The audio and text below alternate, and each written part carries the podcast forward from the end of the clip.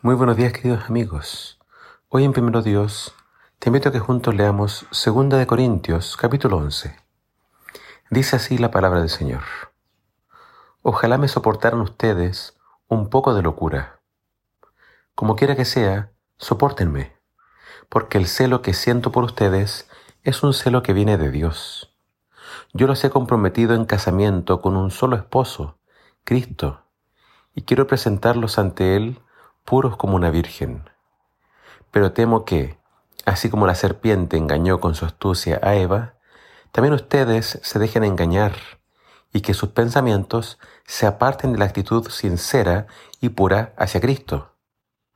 Ustedes soportan con gusto a cualquiera que llega hablándoles de un Jesús diferente del que nosotros les hemos predicado. Y aceptan de buena gana un espíritu diferente del Espíritu que ya recibieron y un Evangelio diferente del que ya han aceptado. Pues bien, yo no me siento inferior en nada a esos superapóstoles que vinieron después. Aunque yo sea torpe en mi modo de hablar, no lo soy en cuanto a conocimientos. Y esto se los hemos demostrado a ustedes siempre y en todos nuestros hechos. ¿Será que hice mal en anunciarles el Evangelio de Dios sin cobrarles nada, humillándome yo para enaltecerlo a ustedes? Les he quitado su dinero a otras iglesias al aceptar que ellos me pagaran para poder servirles a ustedes. Y cuando, estando entre ustedes, necesité algo, nunca fui una carga para ninguno, pues los hermanos que llegaron de Macedonia me dieron lo que necesitaba Procuré, no ser una carga para ustedes y así seguiré haciéndolo. Tan seguro estoy de que conozco la verdad de Cristo como de que nadie me va a quitar este motivo de orgullo en toda la región de Acaya. Porque hablo así, ¿será porque los quiero a ustedes? Dios sabe que sí los quiero. Pero voy a seguir haciendo lo que hago para no dar oportunidad a estos que andan buscando pretexto para tener un orgullo como el nuestro, pues no son más que falsos apóstoles y engañadores que se disfrazan de apóstoles de Cristo. Y esto no es nada raro, ya que Satanás mismo se disfraza de ángel de luz. Por eso resulta muy natural que sus servidores pretendan aparecer como defensores de la justicia, pero habrán de terminar como sus hechos merecen. En este capítulo Pablo finalmente llega al clímax de su batalla contra los falsos maestros, los falsos apóstoles que habían llegado para trastornar la iglesia en su ausencia. Los falsos maestros siempre van a aprovechar la ausencia de los pastores para hacer su obra.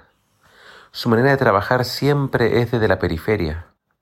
Buscan a alguien que los escuche. Y generalmente ese alguien va a ser una persona quizás nueva en la iglesia, o una persona que quizás esté en algún tipo de descontento y así va a escuchar este mensaje contra la iglesia. Van a buscar quizás un grupo pequeño, un lugar donde ellos puedan propagar sus ideas, pero sus ideas son peligrosas.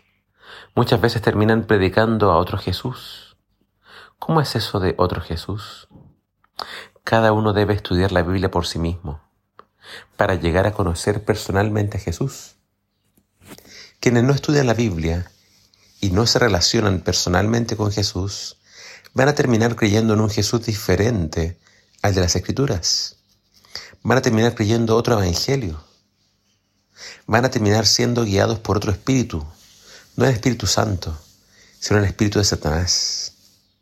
Muchos creen que no importa a qué iglesia uno vaya, con tal de que se hable de Cristo. Pero la verdad es que sí importa. Y quizás esta es la razón por la que hoy, en día existen tantas iglesias. Porque lamentablemente en muchas iglesias se está predicando otro evangelio y se está predicando a otro Cristo. Muchos creen que no importa a cuál iglesia uno vaya con tal que se hable de Cristo. Pero Pablo nos advierte en contra de los falsos apóstoles y los falsos hermanos. ¡Wow! ¡Qué fuerte! Muchos se preguntarán, bueno, ¿y, en quién puedo confiar? Puedes confiar en la Biblia. Puedes confiar en Dios. y puedes pedir al Espíritu Santo que te guíe a toda la verdad. Pablo nos dice que así como Satanás engañó a Eva, Satanás sigue tratando de engañar a los hijos de Dios. Y así como en el Edén se disfrazó de serpiente, hasta el día de hoy él se disfraza de ángel de luz.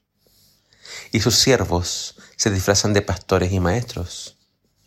¿Cómo entonces saber si la persona que está delante de mí es un pastor verdadero o falso? Jesús nos dijo, por sus frutos los conoceréis. Pidámosle a Dios sabiduría y estudiemos la Biblia con esmero. Pidámosle siempre a Dios la dirección de su Santo Espíritu y que Dios nos libre de ser engañados, para que nadie nos aparte del verdadero Evangelio de salvación, que es únicamente a través de Cristo Jesús, Señor nuestro. Que el Señor te bendiga.